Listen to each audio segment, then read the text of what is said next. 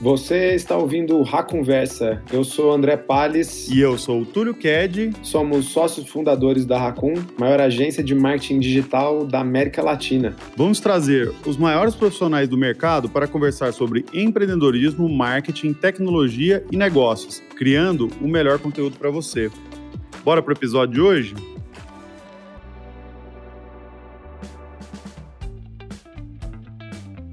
Fala pessoal, aqui é Túlio Ked, bem-vindos ao primeiro episódio de 2021 do Rá Conversa na editoria de especialistas. Para bater um papo com a gente aqui hoje, eu chamei ninguém mais, ninguém menos que o nosso CTO, o Carlos, que vai bater um papo com a gente aqui hoje. E aí, Carlinhos, como é que estão as coisas? Tudo bem, cara? Opa, e aí, Tulião? Prazer, pessoal. Meu nome é Carlos, eu sou CTO da Raccoon. Trabalho na Raccoon há sete anos, sempre enfrentando os desafios tecnológicos aí do marketing digital. Boa. Eu não consigo não te chamar de Carlinhos, cara, impossível, então vamos lá de Carlinhos mesmo. E o Carlinhos está com a gente quase do início da empresa, né? Então, um cara com muita experiência, passou por várias aventuras nossas aí nesse mundo do marketing digital e conectado totalmente com tecnologia, e vamos bater um papo sobre isso aqui hoje, né? E aí a primeira pergunta que eu tenho para te fazer, ô Carlinhos, é bem ampla mesmo, assim, que é como é que você vê essa questão do uso intenso, né, de tecnologia, do impacto que isso pode causar no marketing digital? Julião, essa pergunta é muito boa e é um cenário que a gente vê ele mudando o tempo todo, né, se tornando cada vez mais complexo. O fato é que o marketing digital, né, como o próprio nome já diz, é um segmento totalmente inserido no contexto digital. Então isso significa que para todo lado que a gente olha, a gente vê muito dado, muita integração, muita conexão. E é um cenário que vai se tornando cada vez mais complexo. Então, o marketing digital que eu vejo hoje é muito diferente do marketing digital que eu vi há sete anos atrás quando entrei na Raccoon. Há sete anos atrás, quando a gente começou a trabalhar com isso, era muito comum a gente trombar, por exemplo, em desafios de alguns dos nossos clientes, onde não existia nenhum tracking coerente. O pessoal não conseguia nem coletar direito informação de conversão. E hoje a gente vê umas integrações muito malucas, com muito dado cruzado e integrações cada vez mais sofisticadas para trazer estratégias cada vez mais inteligentes. E tem um fato muito interessante também, que hoje, do ponto de vista tecnológico, é muito mais fácil você desenvolver softwares cada vez mais elaborados é muito mais tranquilo para um desenvolvedor colocar, por exemplo, para rodar um machine learning numa aplicação muito mais complexa, com um volume cada vez maior de dados. Né? A gente tem infraestruturas cada vez mais fáceis de operar, cada vez mais fáceis de subir, cada vez mais fácil de uma equipe de desenvolvimento montar. E isso traz para o marketing digital, sob meu ponto de vista, a possibilidade da gente usar a tecnologia de um jeito cada vez mais profundo, né? cada vez mais alinhado a estratégia e dá liberdade para os profissionais do ramo, né, criarem estratégias cada vez mais elaboradas também. Né? Imagina que hoje é muito comum um estrategista de contas ter bancos de dados ao seu dispor para ele conseguir cruzar, criar dashboards, relatórios cada vez mais sofisticados, para criar estratégias cada vez mais malucas e atingir um público de uma maneira cada vez mais segmentada. E há um tempo atrás, não. Ele tinha que cruzar dados através de planilhas, tinha que correr atrás de um monte de fonte diferente. Então, abre muita porta. Eu acho, na minha opinião, que o marketing digital, de um tempo para cá, se tornou cada vez mais complexo, cada vez mais difícil de compreender as minúcias né, das estratégias, cada vez mais competitivo e é um caminho sem volta. Então, para mim, o marketing digital daqui 4, 5 anos vai ser cada vez mais automatizado, e a gente vai precisar de competências um pouquinho diferentes desses profissionais, né? Então eu acho que sai na frente quem tiver uma visão um pouco mais não só analítica, mas entender também os cenários tecnológicos, né? Como é que as coisas são integradas, como é que as coisas são interligadas, como é que eu consigo usar dados que às vezes eu não enxergo eles, mas eu, eu uso eles para criar estratégias cada vez mais elaboradas. Maravilha. Aí tem duas coisas que eu preciso comentar do que você colocou, porque quase que minha obrigação contratual aqui. A primeira é que você falou que antigamente a gente pegava clientes que não tinha nem a parte de tracking correta e tudo mais.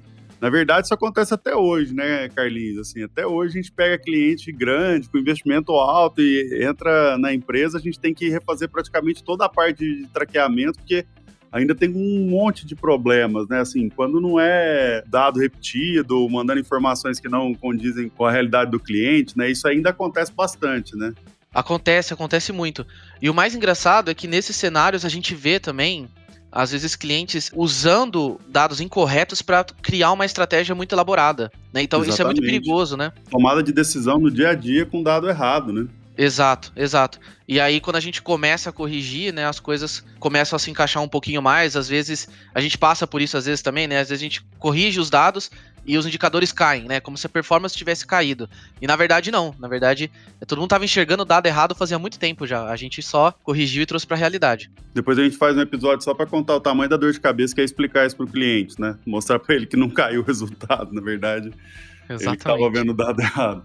E a outra coisa que eu ia falar é que a Raccoon surgiu, né? Já tinha as primeiras cinco pessoas que a gente contratou, tinham quatro pessoas para trabalhar com mídias e já tinha uma pessoa de tecnologia bem olhando para esse tipo de dificuldade que a gente já enxergava no mercado, né? Assim, primeiro naquele ponto, né? Como que as pessoas estavam usando dados errados, tinham dificuldade de fazer implementações básicas até de algumas tags importantes para a gestão do marketing digital e ao mesmo tempo, a evolução disso a gente já tinha certeza também que ia chegar exatamente onde você colocou aqui, desse cenário super complexo, cada vez mais integrado e tudo mais, né? Então, esse é outro ponto curioso, assim, até da nossa trajetória de já ter antevisto isso lá atrás, há sete anos, quando a gente começou, né?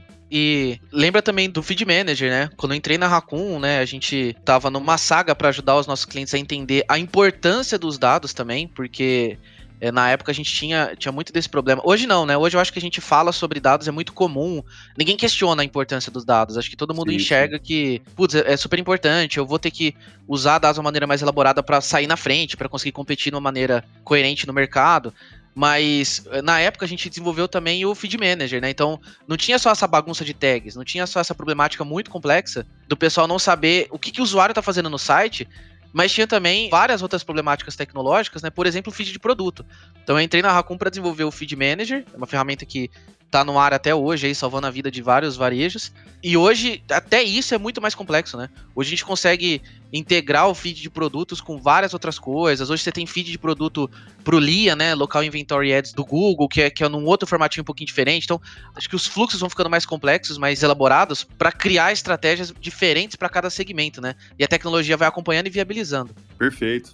Excelente colocação, realmente essas ferramentas também, não só, eu falei muito de traqueamento, mas tem várias outras também, né, que entram nesse pacote aí. Ô Carlinhos, aí uma coisa que sempre vem, né, a gente fala de dados, fala de tecnologia, fala de tecnologia em marketing e, e inevitavelmente vem, né, o machine learning, né? Assim, rapidamente, explica o que, que é o machine learning para a gente, só para a gente estar tá todo mundo na mesma página, apesar de já ser uma buzzword aí que a maioria das pessoas já tem contato hoje em dia. E como é que ela se conecta com marketing digital? Assim, como que você vê essa conexão? Boa, é de fato um buzzword, né? A gente escuta isso o tempo todo. E eu vejo muita gente usar o termo assim, sem compreender direito como que ele vai impactar a rotina de cada um, né? Machine Learning é uma área de atuação computacional, Túlio, e os softwares que tiram proveito dessa tecnologia, eles meio que aprendem sozinho, entre aspas, né? Na prática, o que, que significa isso? Significa que o software ele é capaz de detectar alguns padrões e correlacionar isso com algum output. Tem um exemplo bem prático, assim, que eu acho que todo estudante de computação vai passar por isso para aprender é, machine learning, mas é criar um sisteminha que detecta qual é o número que está desenhado no papel. Então, na prática, o que, que ele vai fazer? Se você desenhar um 9 numa folha sulfite, né, de lápis ou uma caneta preta, ele vai tentar pegar dentro daquela folha sulfite quais são os pontinhos que estão pintados de preto e quais são brancos, né, que não foram rabiscados ainda. E ele vai colocar isso de uma maneira muito é, matemática, né, e matricial. Ele vai tentar encontrar alguns padrões. Então, bom, se eu transformar essa folha de sulfite inteira numa matriz e eu sei mais ou menos os pontinhos que são pintados de preto e os que não foram pintados de preto, né, porque a caneta não passou por cima, eu consigo entender para cada padrão de matriz que eu montar qual é o número que aquela pessoa quis rabiscar ou desenhar. Então o software, ele percebe que ele aprende com um padrão. Nenhum humano foi lá e ensinou o que é desenhar um 9, o formato do 9. A gente ensinou para aquele software, né? A gente correlacionou o input com o output. Então, ó, toda vez que você detectar esse padrão de pontinhos pintados e não pintados, é um 9. Toda vez que você detectar esse, é um 7. Então você põe esse software para treinar, né? Treinar o que significa? Eu dou um conjunto de entrada com a saída esperada, então é, eu dou lá uma base de mil números 9 desenhados, falando que é um 9, mil números 7 desenhado, falando que é um 7, e ponho para rodar.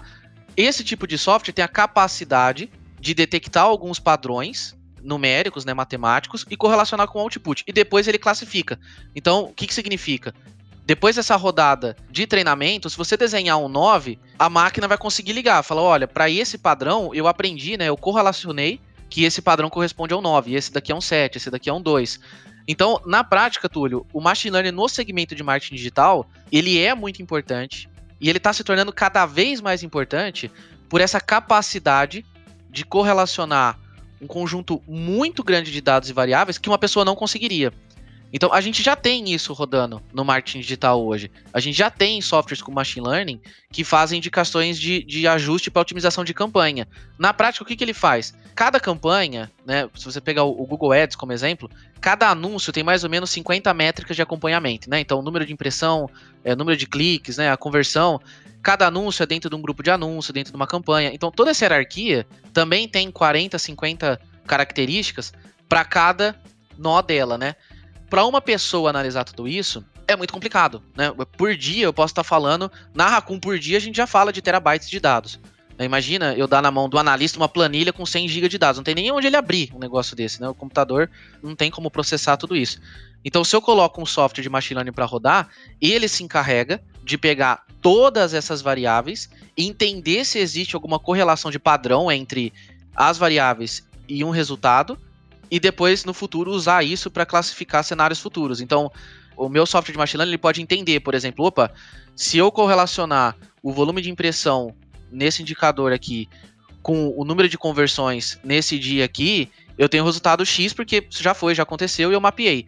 Então, no futuro, se eu correlacionar esses 300 indicadores, eu consigo entender, entendeu? Qual é o nível desses indicadores com relação ao output esperado.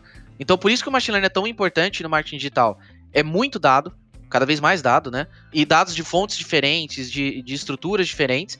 E um software de machine learning consegue correlacionar tudo isso para mim. Eu não dependo de uma pessoa para tentar ligar 300 métricas de performance de um anúncio para tentar entender se existe uma variação que vai dar o um melhor resultado. Eu tenho um software que me ajuda. Perfeito, perfeito.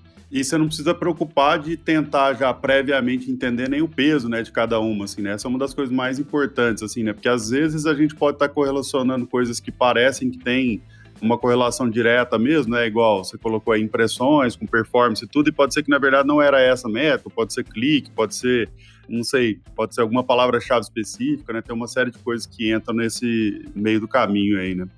Bem legal. Realmente, cada dia que passa a gente vê mais e mais forte, né, o, o, machine learning e isso toda hora aí sendo comentado em todos os fóruns que a gente tem sobre marketing digital, né? Bastante impressionante, assim, porque as pessoas realmente entre aspas, assim, acordaram, né, para a importância dos dados e o quanto que isso vai revolucionar essa indústria inteira, assim, né. E como é que você viu o impacto de tudo isso, não só do machine learning, né, mas evolução tecnológica de maneira geral, para o usuário, consumidor, para quem está ali na outra ponta, né? O que, que tem de vantagem, desvantagem desse ponto aí? para quem é o consumidor, né, que vai ser o beneficiário final aí do marketing digital, né, vai receber os anúncios mais coerentes, vai receber as ofertas que fazem sentido essa pessoa receber, esse aumento da complexidade, esse aumento do volume de dados, ele acaba gerando estratégias cada vez mais alinhadas. Então, para você que recebe anúncio, né, navegando no e-commerce, o que eu acho que você pode esperar são anúncios cada vez mais alinhados com o seu momento de vida. Então, são anúncios cada vez mais alinhados com o seu desejo de compra, com o seu gosto de, por alguns produtos, com o seu tipo de navegação. Então, um exemplo prático, né? Eu vou ser pai agora, né? Em maio, agora eu, eu ganho a minha tão esperada menininha. E para mim, provavelmente vai começar a fazer sentido agora ver alguns anúncios de fralda. Né? Eu acho que a internet vai aprendendo que eu tô navegando, que eu já tô demonstrando um certo interesse nesse tipo de produto, que não era verdade há, sei lá, um, até alguns meses atrás, né?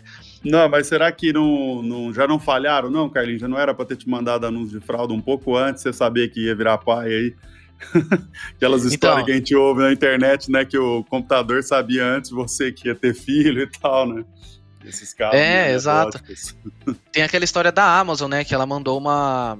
Eu não lembro qual foi o produto especificamente, né? Mas ela mandou para uma família uma recomendação. Eu não me lembro se é fralda ou não, e ninguém sabia, o casal não sabia que a filha dele estava grávida, né? Isso é genial, cara. É. Mas continua, desculpa de interromper. Não, não, imagina. Eu tô vendo muito anúncio de carrinho, cadeirinha de nenê para carro e tal. Então, eu acho que eu não comecei a pesquisar fralda de uma maneira mais agressiva ainda, então não veio. Mas coisas de criança já estão vindo o tempo todo, assim. Eu entro na Amazon, já vem antes dos livros que eu gosto de comprar, assim, já tá vindo shampoo de bebê, é, carrinho e tal. Fralda aparece de vez em quando, mas acho que não tão agressivo. Não entrei no ramo das farmácias com fralda ainda, né? Que eu acho que é o mais, o mais impactante. Mas o que eu acho que o usuário pode esperar é esse tipo de assertividade maior, assim, com relação ao tipo de anúncio, às promoções, né? E ao que o usuário tem o real interesse, né?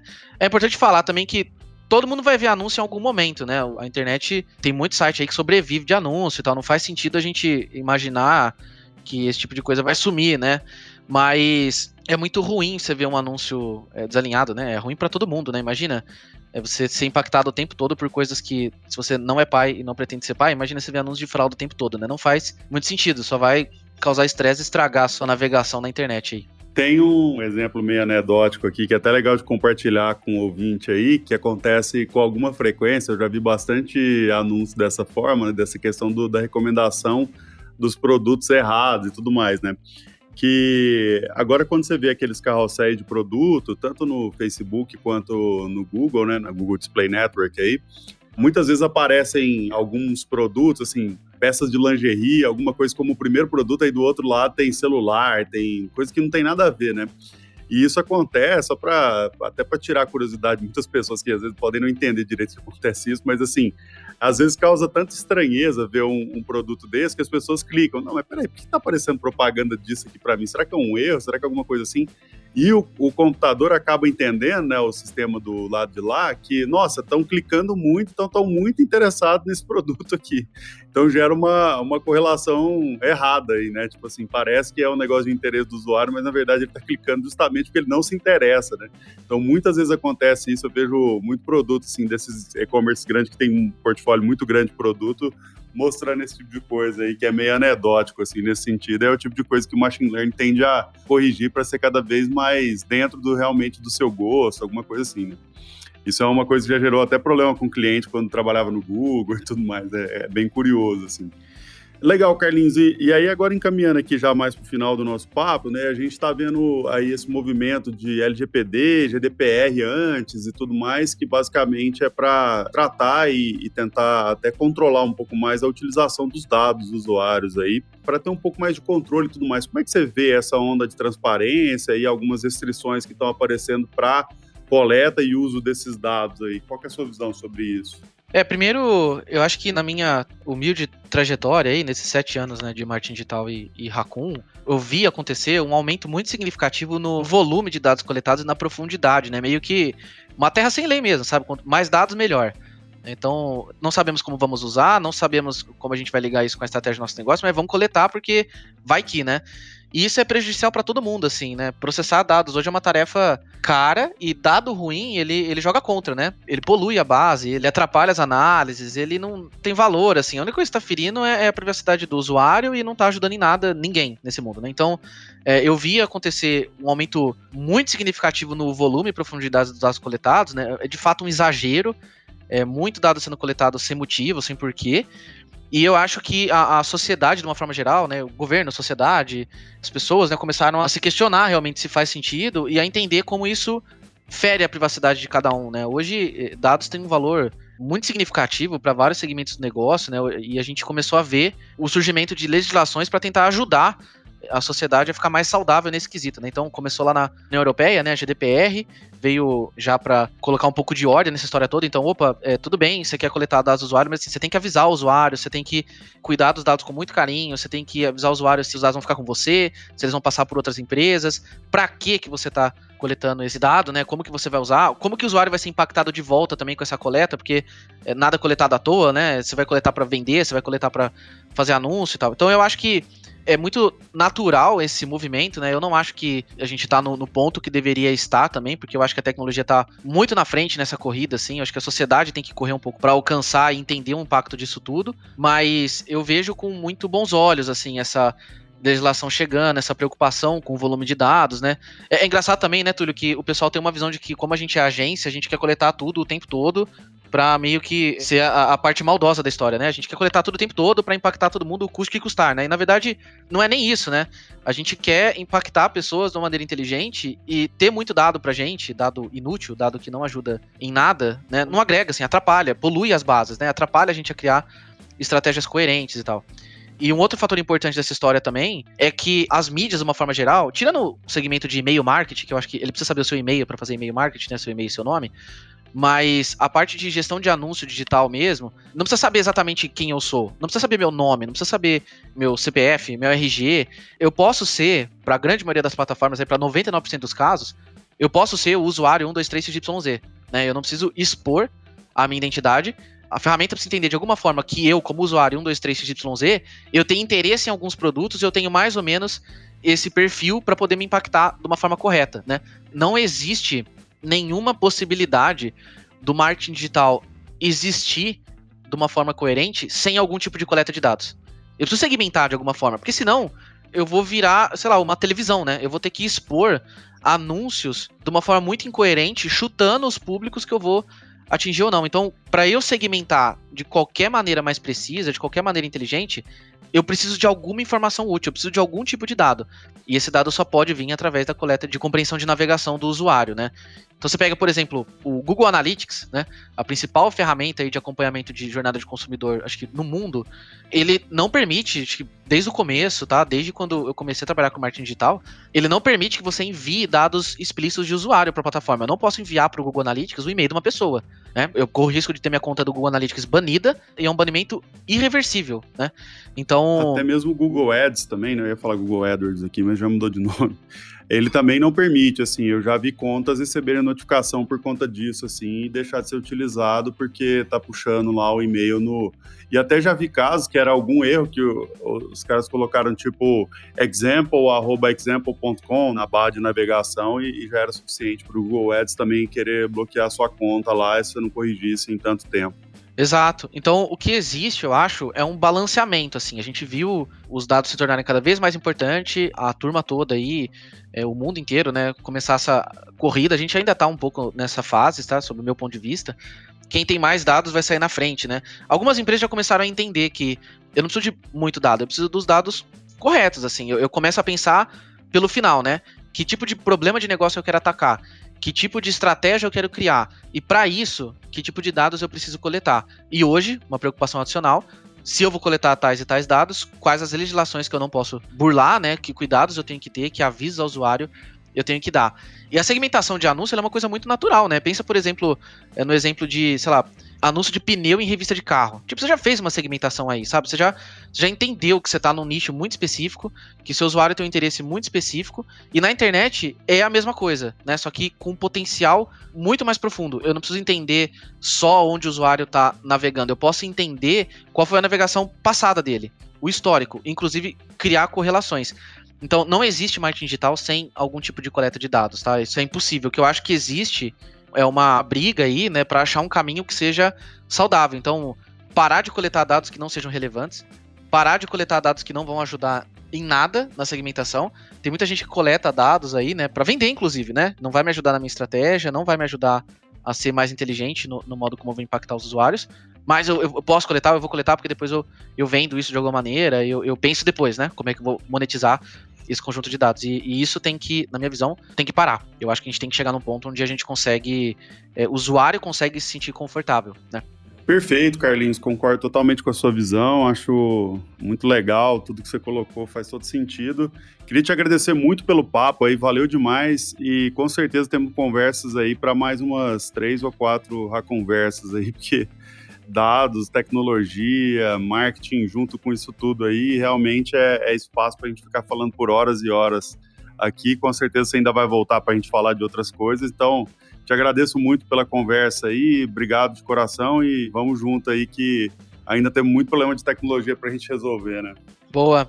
Eu que agradeço pelo convite, Túlio. É um prazer vir aqui poder explicar um pouquinho dessa maluquice que é a tecnologia com marketing digital, né? São duas coisas extremamente correlacionadas aí. A gente não, eu não sei como é que vai ser daqui, sei lá, cinco ou seis anos. Eu acho que a gente vai caminhar para um futuro com mais legislação e as coisas acontecendo de um jeito um pouco mais saudável, mas ao mesmo tempo eu esperaria sim estratégias e sistemas cada vez mais elaborados tomando conta de tudo, tá? Eu acho que as coisas vão ficar tão complexas a ponto de 90% do trabalho ser através de sistema e eu ter pessoas mega inteligentes aí que sabem usar as coisas e correlacionar para conseguir operar tudo isso, tá? Mas obrigado, Túlio, eu que agradeço, cara. Valeu, brigadão. Obrigado, gente. Até a próxima. Um abração aí. Encerramos aqui mais um episódio do Ra Conversa. Obrigado por nos acompanhar até o final. Se curtiu o conteúdo, se inscreva para não perder nenhum episódio. E se você estiver ouvindo pelo Apple Podcast, deixe aquele review para nos ajudar a levar o show para mais pessoas. E se você quiser entrar em contato pelo nosso Instagram, é agência Racun, ou pelo nosso LinkedIn em Racun Marketing Digital. Um abraço e até a próxima.